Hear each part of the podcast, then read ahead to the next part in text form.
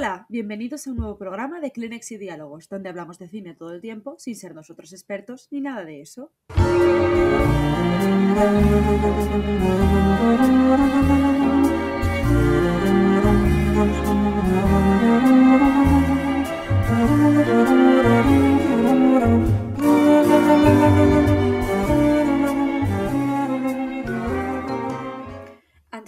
Comenzar, como siempre, nos gustaría agradeceros a todos por haber escuchado nuestro décimo programa y por todo el apoyo y todo el feedback que nos dais tanto en redes como personalmente. Y nada, eh, hoy estamos aquí con un, un décimo programa y traemos un montón de cosas interesantes, un montón de títulos que pensamos que os pueden gustar.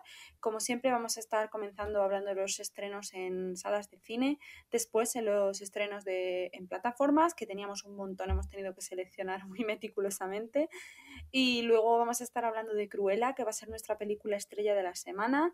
Vamos a debatir sobre estas, mm, estas noticias que han estado saliendo últimamente, estos debates que han, se han suscitado en Twitter sobre si, si existe la romantización de los villanos y de la locura en películas como Cruella o películas como Joker. Estaremos hablando de eso también. Y bueno, para finalizar el programa eh, tendremos nuestra sección habitual de Noticias Flash. Y ahora sí que sí, vamos con un nuevo programa. Hola, hola Néstor. Hola, hola. Bueno, otra semana más y con la vuelta del matrimonio más famoso de, del terror a, a los cines, que, que, vamos a empezar con los estrenos de, de las salas y el primero es Expediente Warren 3, obligado por el demonio, la saga ya del Warren verso, con que esta es la octava película que tenemos de, este matrimonio de los Warren y vamos a contar un poco la premisa esta que cambia un poco con respecto a las otras de la franquicia y es que el matrimonio Warren deberá afrontar el caso de un hombre acusado de asesinato tras haber sido poseído por el demonio una premisa muy interesante para lo que suele ser un poco el universo de Warren, porque era siempre de casa encantada. De me meto en una casa y hay un demonio, hay un espíritu y eh, ahí se era la, la, jugada, siempre de un poco tren de la bruja. Las películas de Warren, yo soy fan, ¿vale? Me he visto todas y me gustan muchísimo, sobre todo las dos primeras de la franquicia principal, las dos de Expediente Warren, sobre todo la segunda, la de la monja que sale, y también me gusta Annabelle, la segunda que Annabelle Creation, que es muy buena película de terror si os gustan los sustos, pero bien cogidos, no es de estos eh, sustos eh, tontos que, por ejemplo, tenía La Llorona, que también es del mismo universo, que comparte director con esta Obligado por el Demonio, que la diferencia también es que James Wan no dirige.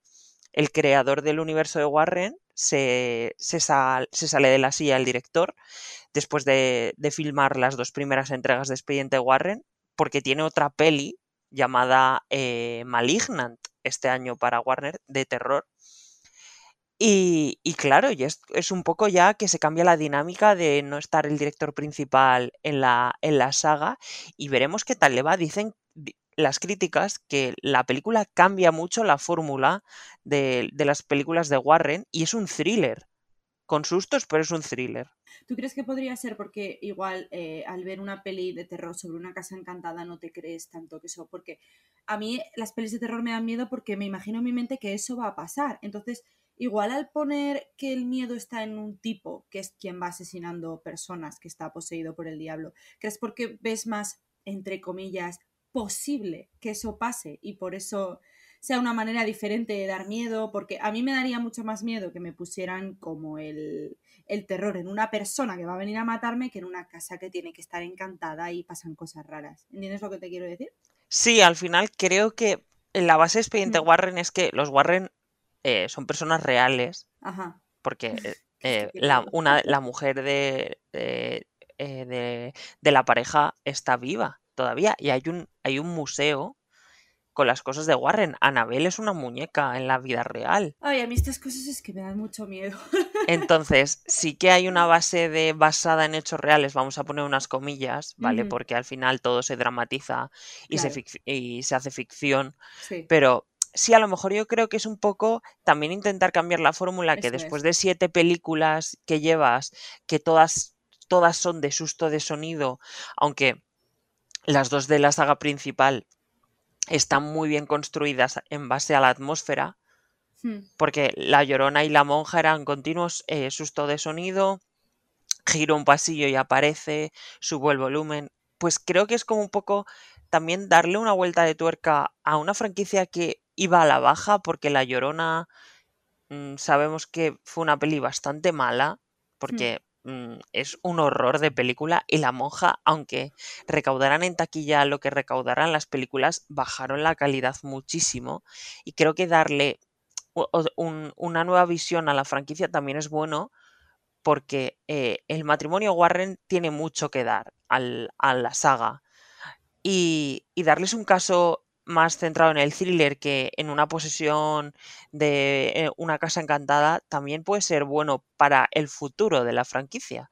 Claro, si esta arrasa y lo hace bien, que esperemos que lo haga bien, eh, quién sabe que a lo mejor la siguiente eh, vaya también a lo mejor que sea un thriller sobre otro caso de una, de una persona que dijo que le había poseído el demonio cuando mató a alguien y así tener más pelis, porque a ver, si no recuerdo mal, hay dos pelis ya más en, en producción del universo de Warren, que son Sí. La Monja 2 y The Crooked Man, que es un personaje que salía en Expediente Warren 2, porque en este universo son la línea principal y luego todos los spin-offs. Annabelle salía en Expediente Warren 1, La Monja salía en Expediente Warren 2 y La Llorona es el único personaje que no había salido. Que ese se lo sacaron un poquito de la manga, que fue muy, muy divertido lo que hicieron. En principio no era una peli del Warren verso, hasta que dijeron, necesitamos marketing. Vamos a poner que es del universo de Warren y ya está. Claro, claro. Bueno, así se está montando su pequeño universo, ¿no? Sí, al final es como de, de los 2010, mm, es el universo yo creo más famoso del terror Sí. y, y que está aquí para quedarse. O sea, en México, por ejemplo, Expediente Warren es como un, un, un fenómeno cultural bestial. Aquí en España también, ¿vale? O sea, nos encanta Warren. Que la monja, recuerdo cuando, cuando se estrenó que arrasó la taquilla un montón, así que yo tengo muchas esperanzas puestas en, en esta expediente Warren obligada por el demonio para que salve la taquilla un poco, porque Cruella, luego lo comentaremos, ha ido bastante floja Claro. y espero que, que Expediente Warren a lo mejor haga similar, no creo que llegue a los niveles de Godzilla, pero a lo mejor algo similar a Wonder Woman y así un poco que los cines necesitan un respiro.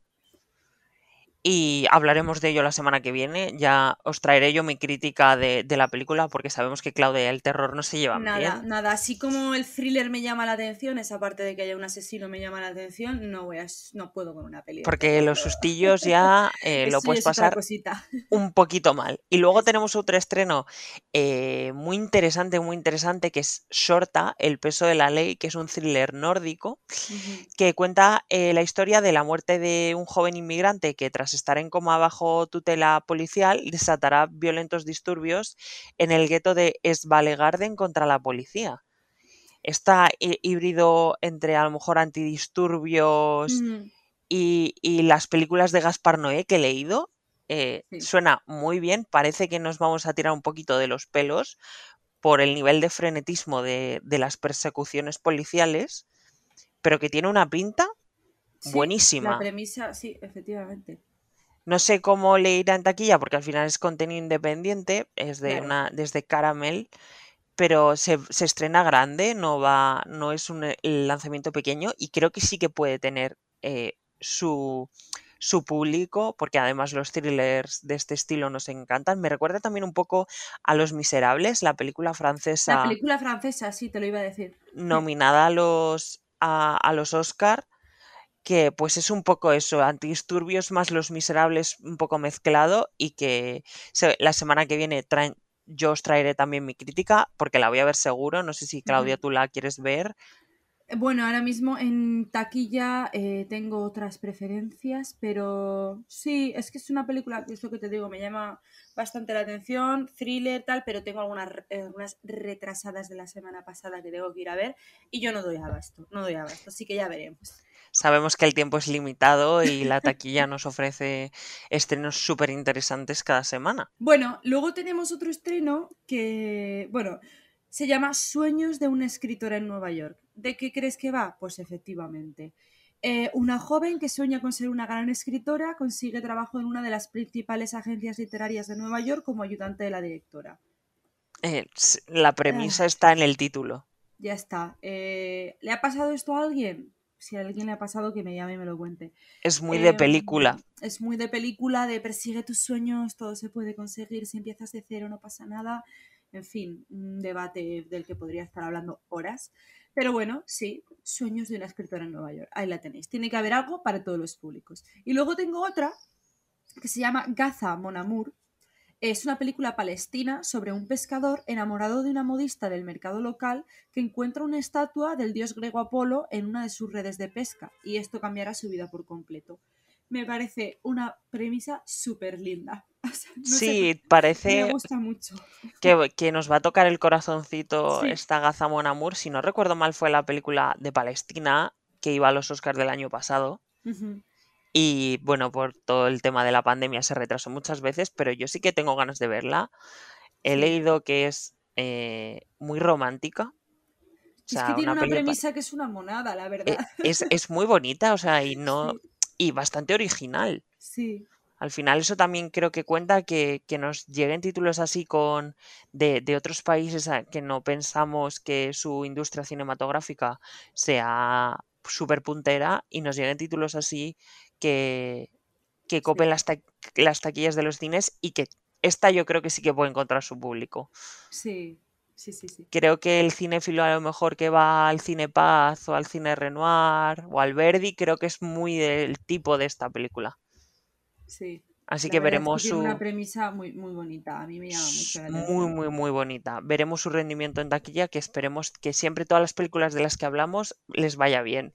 Sí. Y luego tenemos un reestreno que ultra conocido también, que se sale un poco de la, de la quema de las franquicias últimamente que se reestrenaban del Hobbit, El Señor de los Anillos, eh, Crepúsculo. Y es que nos, no- se reestrena Reservoir Dogs, la película debut de Quentin Tarantino. Y bueno, ¿eres fan de Tarantino? Nunca lo hemos hablado un poco en el podcast sobre nuestro, Sí. nuestro amor-odio por Tarantino. ¿Qué te parece como director? De lo que hayas podido ver de él. Yo la verdad es que no, no soy muy fan de Tarantino. eh, no voy a venir aquí a despotricar sobre él porque no soy nadie para despotricar sobre ningún director de cine. Pero eh, no, no es mi tipo de, no es mi tipo de cine. He visto Pulp Fiction, eh, no me termino de gustar. Lo siento, cinéfilos, no me tiréis piedras, no me termino de gustar. En cambio, la peli menos Tarantino, como quien dice, eh, que es Once Upon a Time in Hollywood, sí que me gustó, pero supongo que es porque es la menos Tarantino. Em, pero yo no soy muy fan porque a mí esta violencia por violencia, que entiendo que es la marca Tarantino, ¿no? Es su, es su seña de identidad. Este tipo de violencia como en los 10 últimos minutos de Once Upon a Time in Hollywood, o bueno, ya sabéis a lo que me refiero, Sí, eh, no es mi tipo de violencia. Esta violencia gratuita es que no me cuesta mucho verla y me cuesta mucho disfrutarla y a mí ver cráneos abiertos por la mitad y cabezas aplastadas eh, no, es, no es mi tipo, pero sin más, es que no, no puedo opinar demasiado más profundamente porque no he visto más películas de Tarantino. ¿Tú qué? ¿Cuál es tu opinión? yo me he visto todas, pero no me considero fan de Tarantino. Me gustan sus películas, ¿vale? Pero no es. No soy eh, de esa clase de fan que tienen a Tarantino como mm, el mejor director del Eso mundo. ¿no? O sea, por ejemplo, yo no estoy de acuerdo con lo de Once Upon a Time in Hollywood. A mí no me gustó porque me parece eh, una película verborreica absolutamente. Es para que Tarantino eh, se dijera a sí mismo que es un gran director. Y yo ese tipo de películas no, no casan muy bien conmigo y me, me sobra una hora entera de la película. Sí, la verdad es que es una, es una película lenta, pero también... Es muy lenta y los planos de Brad Pitt eh, yendo por la carretera que duran una hora, pues acabaron sacándome un poquito mis casillas, pero los 10 últimos minutos sí que me gustaron mucho ¿Ves? porque me Por parece ejemplo, eso es. la, eh, la, el clímax muy Tarantino. Y eso lo aprecio mucho. A ver, Kill Bill es, son mis dos pelis favoritas, las dos partes de, de Tarantino. Pero esta Reservoir Dogs, por ejemplo, me gusta, pero no soy ultra fan ni nada. Hmm, Y luego me gusta mucho Malditos Bastardos, Sí, claro. que también es muy violenta, pero creo que es marca de la casa. Y, y bueno, que ha dicho Tarantino que se quiere retirar. Bueno, eh, eso es algo que muchos dicen para luego volver por todo lo alto, el regreso de Tarantino. Así que tampoco nos lo vamos a tomar muy a pecho. ¿Que se retira? estupendo, deja un, un, legado. Un legado maravilloso para quien sea fan de, de, su cine y si se retira y hace un regreso, pues ya sabemos que esa peli la irá a ver todo el mundo en masa. Y ya está. Yo es que personalmente es lo que te digo, me gustaría poder haber opinado un poquito más profundamente, pero como no es mi tipo de cine, eh, no voy a opinar sobre algo que no, que no he visto más, claro, y que, y que desconozco. Y con todos estos estrenos, que tenemos unos cuantos, vamos con las plataformas que esta semana, ¿qué, les pasa a las plataformas que se han puesto súper de acuerdo en estrenar todo? Es que hay una barbaridad de contenido. Tenemos eh, muchísimo contenido, hemos tenido que hacer una selección. En el mes de junio es que no va a parar de venir contenido a las plataformas bastante interesante, os lo iremos por supuesto comentando en el podcast. Bueno, en Prime Video se estrena Dom, una serie brasileña que es un drama criminal inspirado en la historia real de un padre y un hijo situados en bandos opuestos durante la guerra contra el narcotráfico en Río de Janeiro. Me parece una promesa súper interesante, la verdad. Y que puedes exprimir muy bien, porque al final un drama criminal pero con un toque familiar, me parece fantasía esta premisa eh, de brasileña. La verdad que sí, además siempre inspirado en una historia real, a mí es como que estas cosas me llaman mucho más la atención cuando sé que se han inspirado en hechos reales. Luego, por otro lado, una cosa un poquito bastante más diferente es Abismo, una película de terror australiana mm, con cocodrilos. El otro día hablábamos de cómo se utilizan los animales, mil pelis de tiburones, mil pelis de cocodrilos. Aquí tenemos una nueva. Para quien le guste pasar un buen rato, ahí la tenéis en Prime Video. Esta estuvo en Sitges el año pasado que se llama Blackwater eh, Abyss y que la verdad es que viene precedida por unas críticas horrorosas. que bueno, sabemos el subgénero que es. Tú vas a ver al cocodrilo comerse a gente. Efectivamente, Poco más. sabes a lo que vas, no te puedes quejar.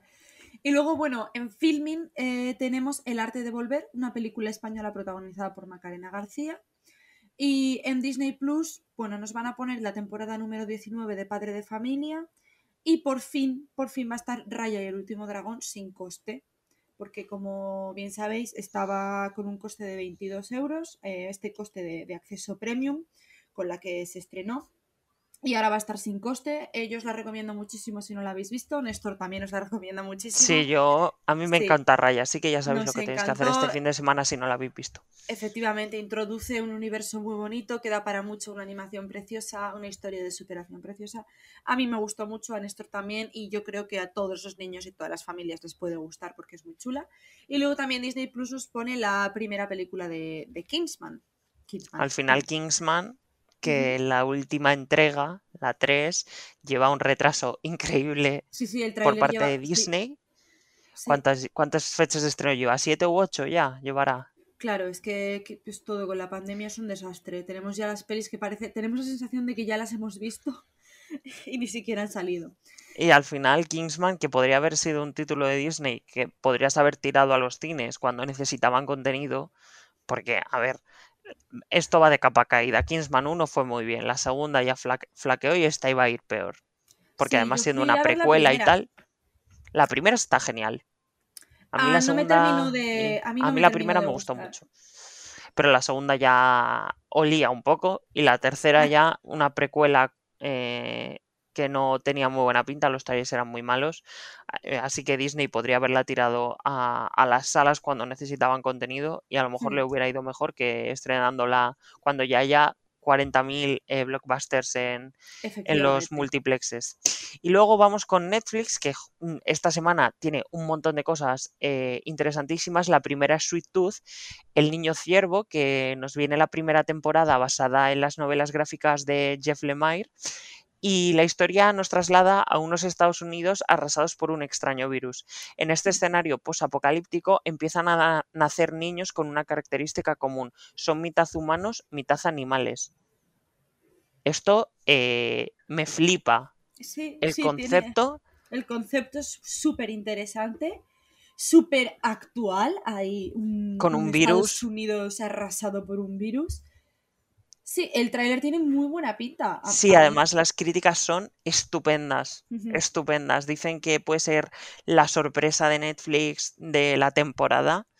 si, si empieza a ganar a lo mejor un poco de, de, fans y que la recomienden con el boca con el boca oreja porque puede ser que, que esto funcione bien y está, está pensada para ser más temporadas porque sí, viene de unos cómics me recuerda, Sí, me recuerda un poco a, a, no en premisa ni nada, a Umbrella Academy que también está basada en unos cómics nos la trajo Netflix y al principio yo tenía la sensación de que estaba pasando un poco desapercibida y luego de, de oír hablar de ella como que más gente se subió al carro de, de Umbrella Academy. Sí, al final Umbrella Academy, que si no recuerdo mal van por la tercera temporada.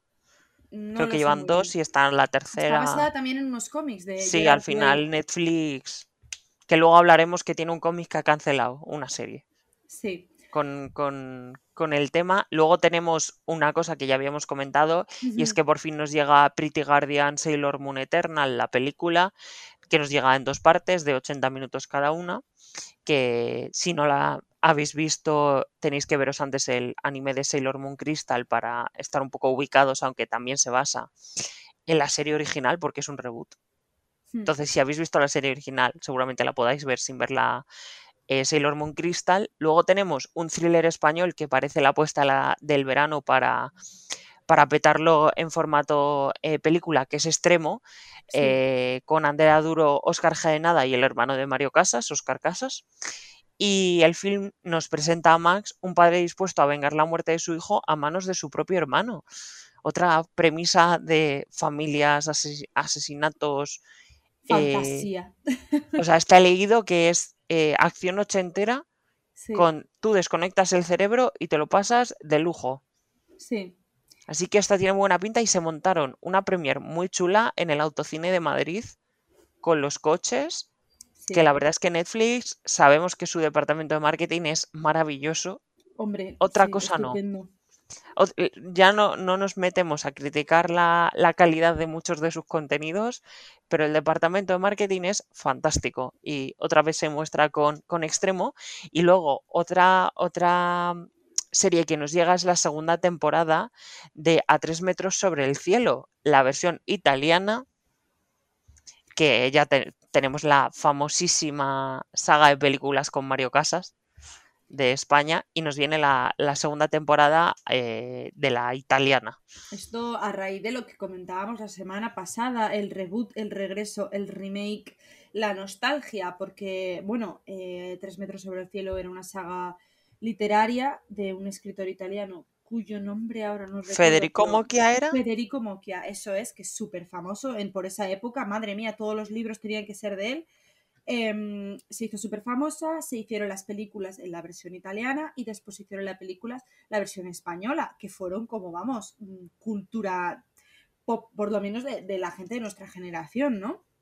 Sí, al final yo recuerdo el impacto cultural. El efectivamente, el impacto cultural de, de las películas de Mario Casas, increíble cómo se llenaban los cines para ver aquello, que ahora lo miras desde... Y tengo muchas cositas que criticar de la película, madre mía. Pero bueno, ahora nos trajeron una serie que nadie había pedido, pero que todo el mundo está consumiendo, que es la de A tres metros sobre el cielo, así que aquí está su segunda temporada. Y bueno, en HBO eh, nos van a poner nuestra queridísima trilogía del Señor de los Anillos, que bueno, quien no la haya visto ya, por favor. Ya sabéis lo que tenéis que hacer. Por favor, habéis tenido muchísimas oportunidades, muchos años y muchas oportunidades de verlas en los cines, pero aquí las tenéis en, en HBO para esos fans también que os queréis hacer una maratón del tirón en el sofá este fin de semana. Y bueno, otra cosa que nos van a poner en HBO es Kung Fu Panda 3. Y es que yo soy mega fan de Kung Fu Panda. Adoro Kung Fu Panda.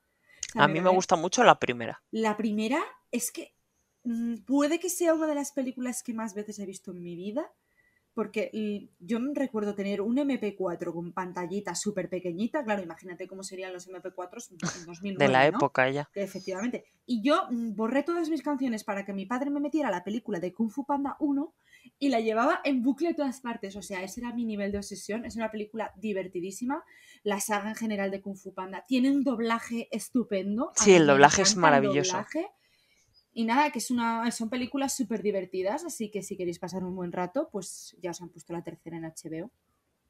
Y luego un poquito diferente, en Movistar Plus eh, nos trae una serie original española que se llama Paraíso, que si veis los pósters, la premisa, en los trailers, os va a sonar muchísimo porque es literalmente eh, Stranger Things. no se han cortado ni un poquito, pero bueno, eh, esta es la premisa. La desaparición de unos jóvenes adolescentes sin dejar rastro mientras estaban de fiesta en la discoteca del pueblo, que se llama Paraíso.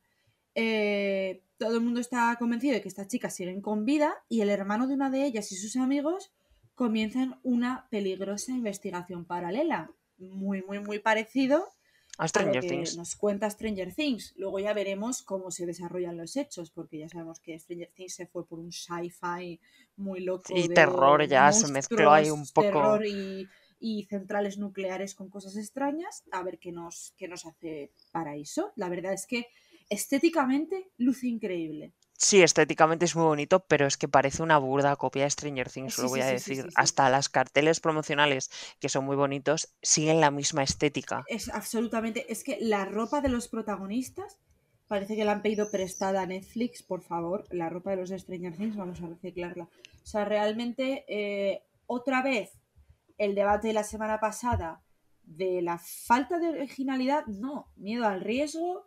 Eh, y que ya sabes que si también nostalgia, porque cuántas series de esta época nos han dado desde que apareció Stranger Things. Pues porque Stranger Things apareció y arrasó.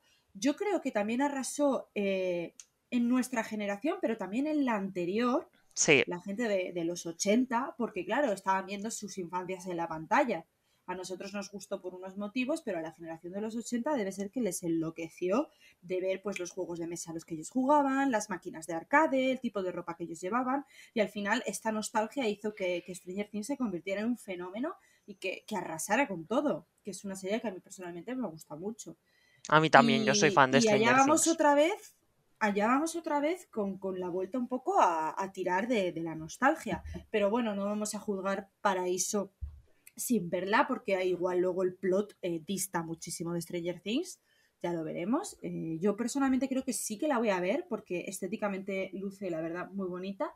Así que bueno, en el caso de que uno de los dos la veamos, aquí estaremos comentándola, por supuesto. Sí, no sé cómo, cómo la estrena Movistar, si es un capítulo semanal o es toda la serie. Creo que es un capítulo semanal, como han hecho con Reyes de la Noche, también la última sí, con serie. Turbios me parece que también fue un capítulo semanal.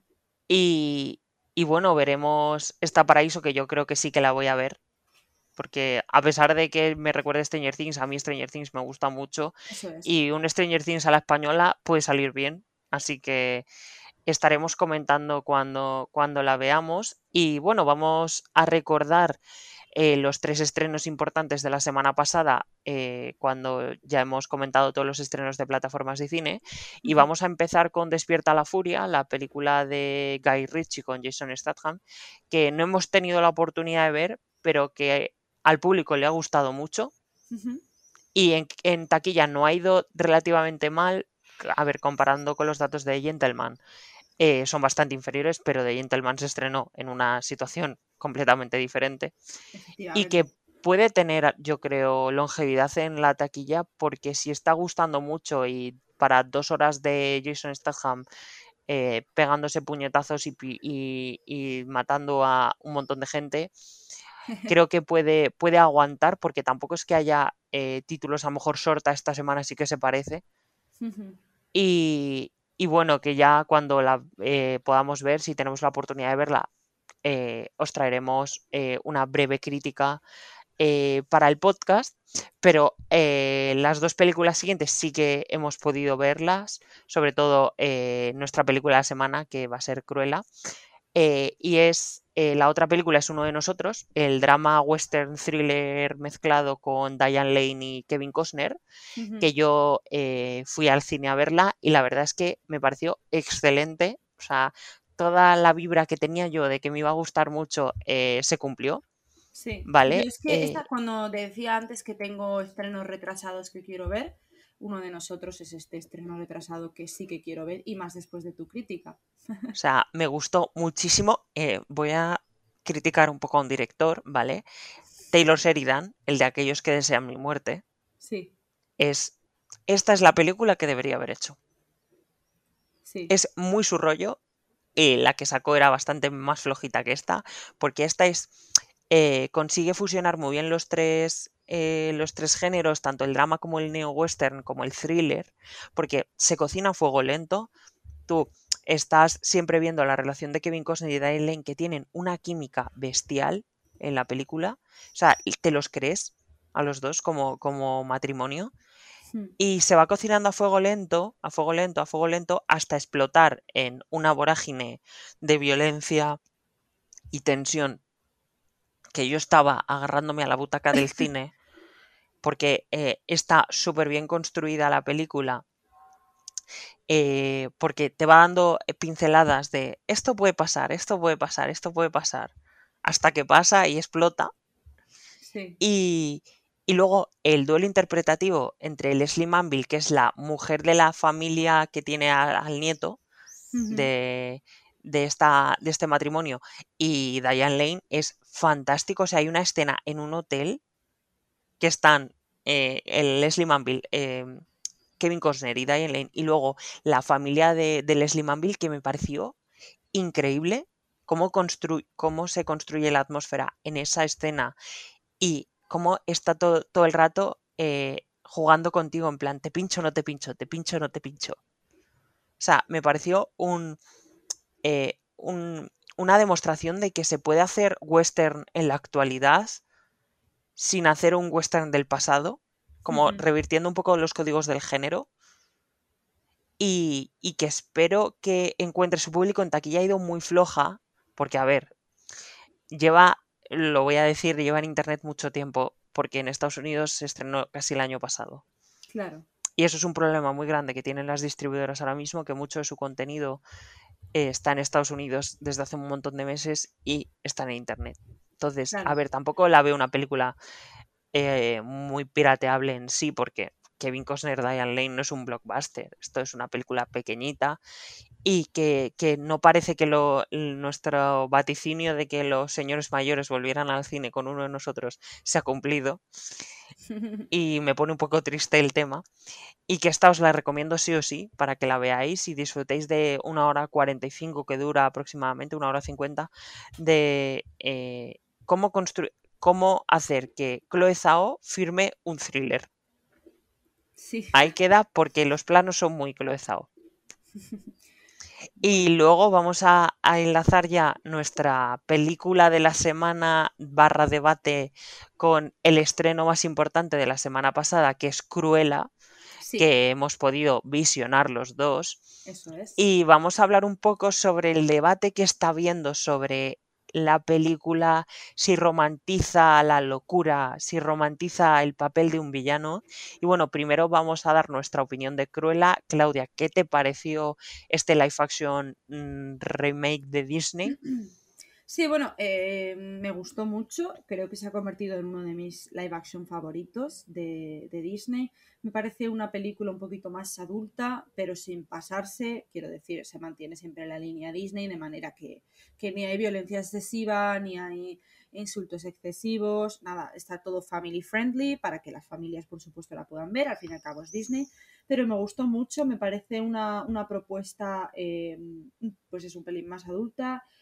Eh, el per- Emma Stone está maravillosa, espectacular. El personaje de Cruella me parece que también es un regalo y te da, te da cabida a hacer una interpretación súper chula y súper súper diferente. Eh, bueno, a mí es que yo amo a Emma Stone, entonces, bueno, eh, tiene sus momentos un poco de Emma Stone, ¿no? De, de suena una canción y se pone a cantarla y bailarla en playback, como ella parece que hace en todas las películas en las que sale últimamente. Pero la película me gustó mucho. eh, tenemos el Oscar a mejor diseño de vestuario. Yo lo tengo más claro que el agua para el año que viene, a no ser que ocurra por ahí, tengamos alguna película increíble, pero de verdad, el diseño de vestuario, todos los trajes que se diseñan, todos los, los maniquís llevan vestidos increíbles. La verdad es que no, no he tenido tiempo de buscar quién es el equipo que está detrás del diseño de vestuario, pero de verdad que me parece, me parece que se va a, po- a poner un poquito de moda otra vez esa, esa ropa de, de Inglaterra de la época tan, tan rockera, tan punk. No sé, me gustó muchísimo. Eh, me parece una película súper glamurosa. El soundtrack me parece que estaba súper bien elegido, súper bien metido. Asimismo, la banda sonora compuesta, las partes de, de música original para la película me parecieron preciosas. Estaban metidas en muy pocos momentos de la película, pero me parece que están muy acertadas. Eh, Tienen momentos muy, muy conmovedores, eh, incluso un poco triste en algunos momentos. Y sí, en general me gusta, eh, la volvería a ver. Y sí, puede que sea, como te digo, uno de mis live action de Disney así recientes favoritos. Ahora que no se me ocurre ningún otro, pero sí, ¿a ti, ¿a ti qué te pareció?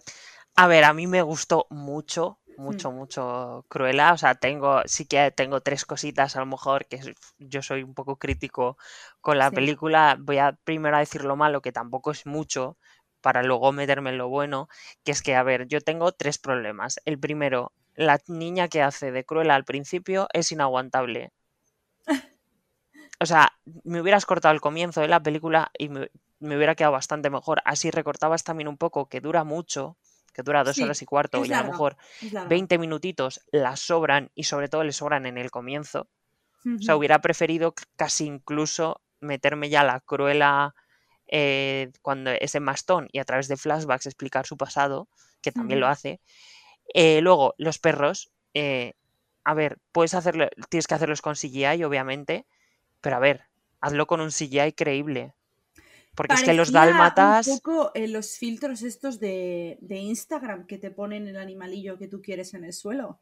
parecía eh, el. Pokémon Go cuando ponías la realidad aumentada. Eso es, lo de realidad aumentada que te hace Instagram también. A mí en algunos momentos sí que me dio esa sensación. Por favor, hay una escena con los perros que saltan hacia adelante que dije, ¿qué es este horror de, de efecto especial?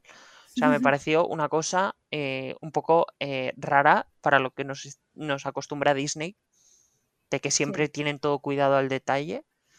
Y luego la otra es que, aunque la soundtrack me parece muy buena, creo que abusa. También en ocasiones es bastante predecible el soundtrack. O sea, a mí me parece que son todo temazos, rock eh, británico, bueno, tenemos de todo, ¿no? Tenemos One Way or Another, Should I Stay or Should I Go?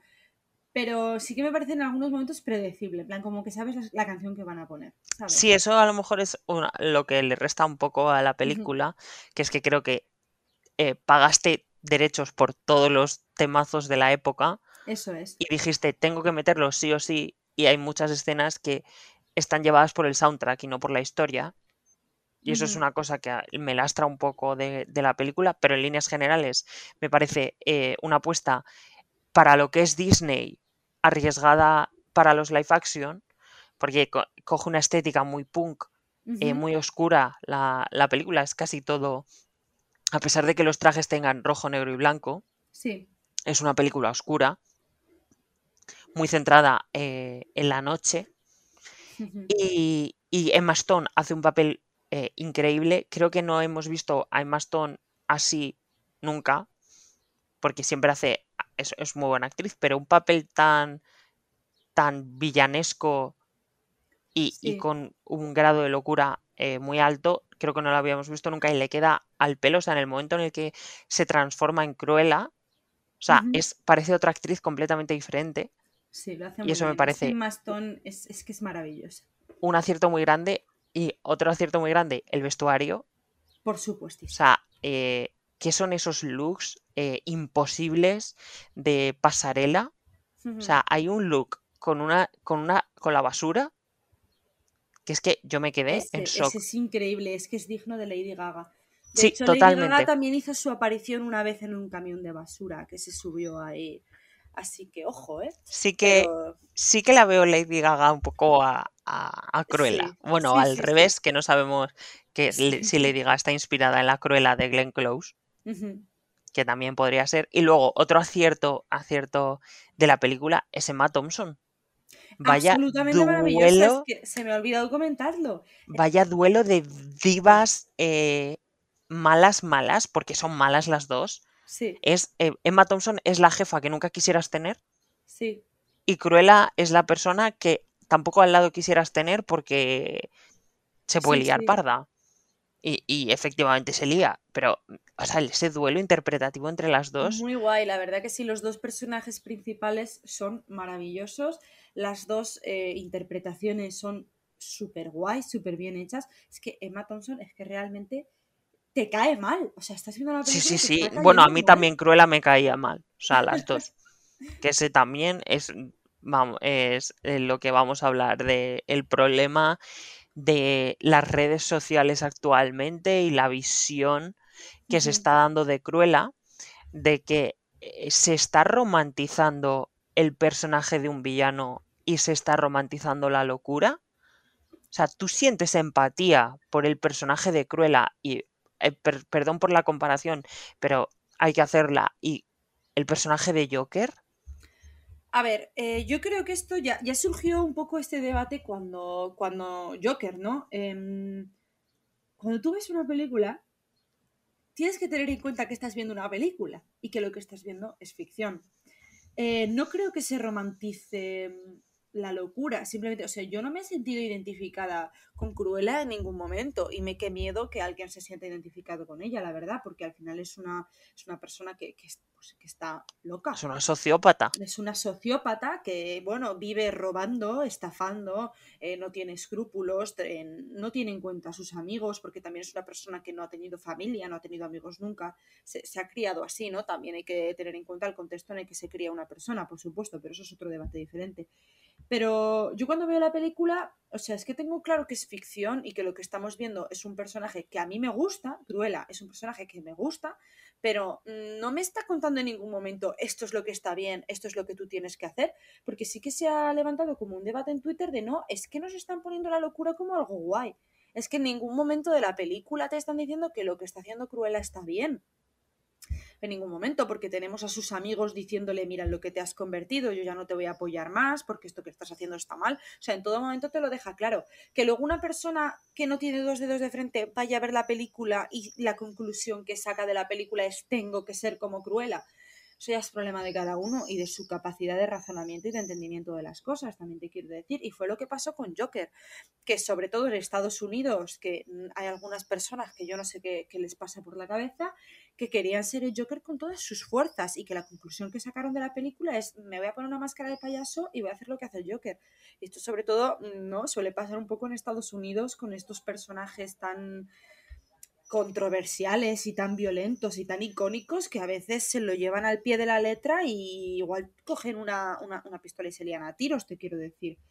Pero no me parece que se esté romantizando la locura. También te digo, cuando salió Joker, que esta es otra cosa a la que quería hablar, cuando salió Joker, todo el mundo, uh, Joker, qué personaje tan guay, me voy a disfrazar de él para Halloween y quiero ser él. Y poníamos sus frases en Twitter, que si somos una sociedad, que si no sé qué. Pero en el momento en el que lo hace una mujer, mmm, se está romantizando la locura y esto está fatal. Entonces, ¿en qué quedamos? ¿No? Porque si vamos a criticar lo uno, vamos a criticar lo otro también. O sea, ese debate de que no, Cruella, es que esta locura no es creíble, pero en cambio la de Joker sí, está súper bien y me, me, encanta el Joker y, y, quiero ser él. ¿En qué quedamos, Manolo? No lo sé, esa, esa es mi opinión. ¿Tú de todo esto qué opinas? ¿Hay romantización de la locura?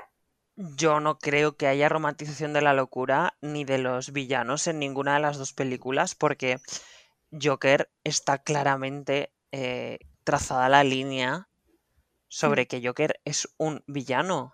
Vamos a ver, o sea, si te sientes identificado con Joker tienes un problema. Efectivamente. Y si quieres ser como él también. Y en Cruella creo que se hace lo mismo, incluso do, por do, partida doble, Hmm. porque el personaje de Emma Thompson también se puede considerar y cortar por el mismo patrón que Cruella, porque parece que por llevar outfits eh, súper chulos y ser como una girl boss, ella Hmm. está romantizando ser un villano. No, perdona porque Cruella deja muy bien claro que es mala, es malísima. O es sea, una, una persona que se dedica a robar, que eh, hace suplantación de identidad. Sí. eh, si, si por ella fuera, mataba. ¿Me estás Sí. diciendo de verdad que eso no te parecen eh, alertas rojas sobre que es un villano y sobre que no está romantizando nada? Porque es que parece que romantizar es llevar eh, un outfit que llevaría Lady Gaga y mm, tener una mansión. Vamos a ver, Sí. no. O sea, es que creo que eh, son mentes cerradas las que piensan que hay una romantización de la locura tanto en Cruella como en Joker, y creo que no están considerando la las películas tal como son. Creo que se están montando en su propia cabeza la película que ellos quieren.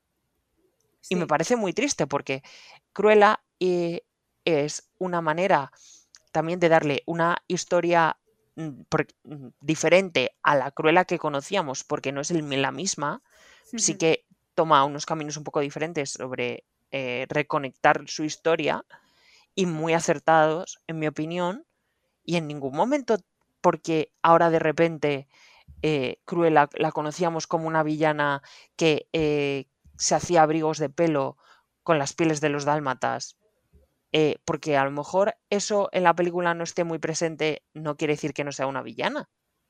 Efectivamente, yo creo Porque que es que además te lo venden, ¿no? Como la película sobre la villana. Es que no, no te lo tiene que venir a decir. Y por doble partida que está el personaje de Emma Thompson, que es, es una villana mala, mala, mala, y ella también. Y además, más en Cruella que en Joker, te dejan claro varias veces explícitamente que lo que está haciendo no está bien, también porque es una película de Disney y lo tienen que recalcar porque hay muchos niños viendo la película, pero sí que cada vez que dice cualquier locura de me voy a hacer un abrigo con la piel de los perros o igual tengo que matar a esta persona, mm, te deja muy claro de no, esto no lo puedes hacer, no está bien. O sea, que a mí que me digan que a partir de esta película mm, todas las muchachas vamos a querer ser como Cruella y nos vamos a poner abrigos de piel y vamos a empezar a robar y matar gente, pues mm, es que yo creo que alguien que sale con esa conclusión de la película es que no ha entendido nada. Y Totalmente de acuerdo. Me, me parece hasta un debate un poco absurdo, ¿no? Tener que venir a decir, chicos, es una película, es ficción. No salgáis pensando que tenéis que ser cruela. Es que me sí, al final es como si te pones a ver eh, eh, Halloween y de repente quieres ser Michael Myers y te quieres cargar a medio vecindario. Es que es lo que te digo, ves Old Boy y coges un martillo y te pones a dar martillazos a todo el mundo por el pasillo. Pues no, es que es cine, es que es ficción. Y ya está, así que me, me, me, frustra un poco que se esté criticando tantísimo a este personaje de Cruella. En plan, no, es que ahora todas las muchachas vais a querer ser como ella y esto suscita la locura y está haciendo parecer guay. ¿Y Joker? Es que con Joker no te vi criticar. De hecho, te vi disfrazarte de él en Halloween y poner sus frases en Twitter. Aclárate y elige. Porque si vas a criticar lo uno, critica también lo otro, la verdad. Y, esa es mi opinión. Es que me parece hasta absurdo tener que explicarlo. Sí, es que es como eh, un poco eh, que se lo tienes que dar tan mascado. O sea, Emma Stone hmm. lo ha dicho en una entrevista. ha dicho, es una película de una villana. Cruella es mala. Vamos a ver. No, es que su propio nombre desde el principio es Cruella. Es su lado cruel, es su lado Y además, débil. Es que, ¿qué más quiere? Señas de neón. Es mala, mala, mala, un villano. Es que, me, Y me parece tan tonto eh, que, tengamos este debate por una hmm. cosa que me parece muy clara. Hmm. Y, bueno, eh, voy a comentar un poquito cómo en taquilla no ha ido relativamente bien. O sea, en Estados Unidos sí que ha ido mejor. Con lo del Premier Access. El Premier Access parece ser que sí que está lastrando mucho a las películas de Disney en nuestro país. Claro. Y, veamos cómo lo hace Spencer Warren esta semana, a lo mejor para comparar, porque Spencer Warren no va, en, no tenemos plataforma nosotros en España que la estrene, en Estados Unidos sí, con, con HBO Max. Y bueno, el boca a oreja creo que va a funcionar porque a la gente le ha gustado mucho y que podría a la larga funcionar muy bien hmm. y, dar a lo mejor, quién sabe, que a lo mejor esta semana aumenta en recaudación en la segunda semana, que sería fantástico y estupendo, ¿eh? Quién hmm. sabe que vimos ya el caso de Joker, que eh, media España se vio Joker, bueno, por no decir casi toda. Hmm. Así que eh, veremos cómo, cómo, funciona Cruella de aquí a unas semanas, pero creo que se va a convertir una, en una peli de culto Sí, yo ya te digo, lo, comentábamos, eh, que el disfraz de Halloween de este año va a ser Cruelas y va a ser eh, eh, Promising Young Woman. Pero yo creo que es lo que te decía hace un momentito, lo que comentaba, que yo creo que va a suscitar como una vuelta a ese tipo de moda. Es que no va a ser tarde en, el momento en el que Lady Gaga aparezca con un traje mm, prácticamente igual que los que saca Cruella. Sobre todo en ese, esos momentos de la película en los que sale con muchos trajes diferentes haciendo cosas diferentes, ah, hay flashes de paparazzis y de tal. O sea, ahí saca unos trajes increíbles que yo veo a Lady Gaga en su casa mm, tomando nota y haciendo llamadas. Apuntando. Llamen aquí porque esto es increíble. O sea, yo creo que va a suscitar como un regreso a ese tipo de moda y la verdad que me encantaría. Y también sé que, que igual en otro momento en el que hubiese habido premiers grandísimas y, y, eh, un montón de entrevistas presenciales, Emma Stone habría aprovechado para ir para llevar alguno de los outfits icónicos. Y, y, hacer referencias todo el rato en la película con, con, el estilismo elegido para las entrevistas. Es una pena que no, que no se esté haciendo al mismo nivel que se hacían antes, pues press junkets o bueno, entrevistas en general, de, forma presencial más que telemática, y es una pena porque nos vamos a perder un Stone que seguro que nos habría sacado 50.000 mm, outfits increíbles para las entrevistas. Y después de esta eh, debate película de la semana con Cruella, que os recomendamos que si no queréis ir al cine pagáis el Premier Access de Disney, pero os la recomendamos verla en las salas porque los visuales son muy buenos. Eh, vamos a pasar a nuestra siguiente sección, que va a ser la última de, este podcast, que van a ser las noticias flash, que viene cargadita, cargadita de un montón de cosas interesantísimas. Eh, la primera es que Un lugar tranquilo 2 se ha convertido en el mejor estreno en Estados Unidos eh, durante la pandemia y ha recaudado 57 millones de dólares en sus cuatro primeros días, muy similares a los datos de la primera parte cuando no había pandemia.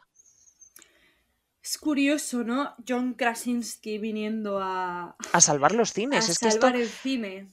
Sí, eh, si alguien me hubiera dicho en 2019 que iba a llegar Paramount, un estudio casi en quiebra, a darnos el título que más ha recaudado en los cines, ya veremos porque Fast and Furious y, Black Widow llegan, y hasta que haga más que Godzilla vs. Kong, por ejemplo, o que Wonder Woman, me parece eh, una fantasía absoluta y me alegro mucho por Josh Krasinski y por Emily Blunt, que los dos se lo merecen un montón y yo soy muy fan de Un lugar tranquilo, la primera parte, y la mm. segunda me voy a hacer la maratón de las dos películas. Sí, claro, hombre, tú, por supuesto. Y, y que además las críticas son muy buenas, que dicen que la primera escena es podría haberla rodado Hitchcock, y eso ya me parece eh, otro nivel, que no estás hablando de un don nadie.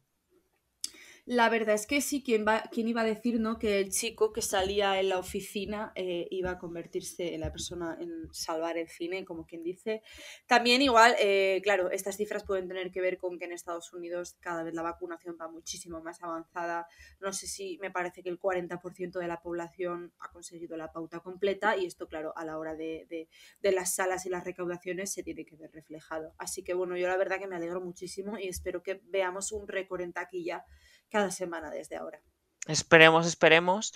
Eh, luego tenemos dos trailers. Eh, el primero es el de Reminiscencia, una película de Warner eh, protagonizada por Hugh Jackman y Rebecca Ferguson, que se estrena el 27 de agosto en, en, los cines. En Estados Unidos también va a HBO Max. Y bueno, ¿qué es esta versión de Inception? Parece Origen de Christopher Nolan. Que bueno, si, no, si no he leído mal, es su cuñada la que dirige. Esa familia, yo me imagino sus cenas familiares y me agobio, me estreso. Qué Estarán hablando del tiempo y de saltos temporales y de la condición humana. ¿Quién es quién? ¿Estar aquí de verdad sentado partiendo el pavo? Es que de verdad, qué pesados. Pero bueno, confesamos, ¿visionaremos? Hombre, Hombre. Segurísimo, segurísimo, que además tiene muy buena pinta.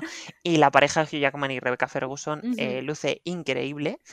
Eh, luego tenemos otro tráiler que hablamos de ello la semana pasada, que lo dejamos para esta semana, y es el de Tiempo, la película de Emna Night eh, que se estrena el 30 de julio en cines, con una premisa tan loca, tan loca, como eh, un grupo de, amigos van a una playa con sus hijos, y en esa playa el tiempo va muy acelerado.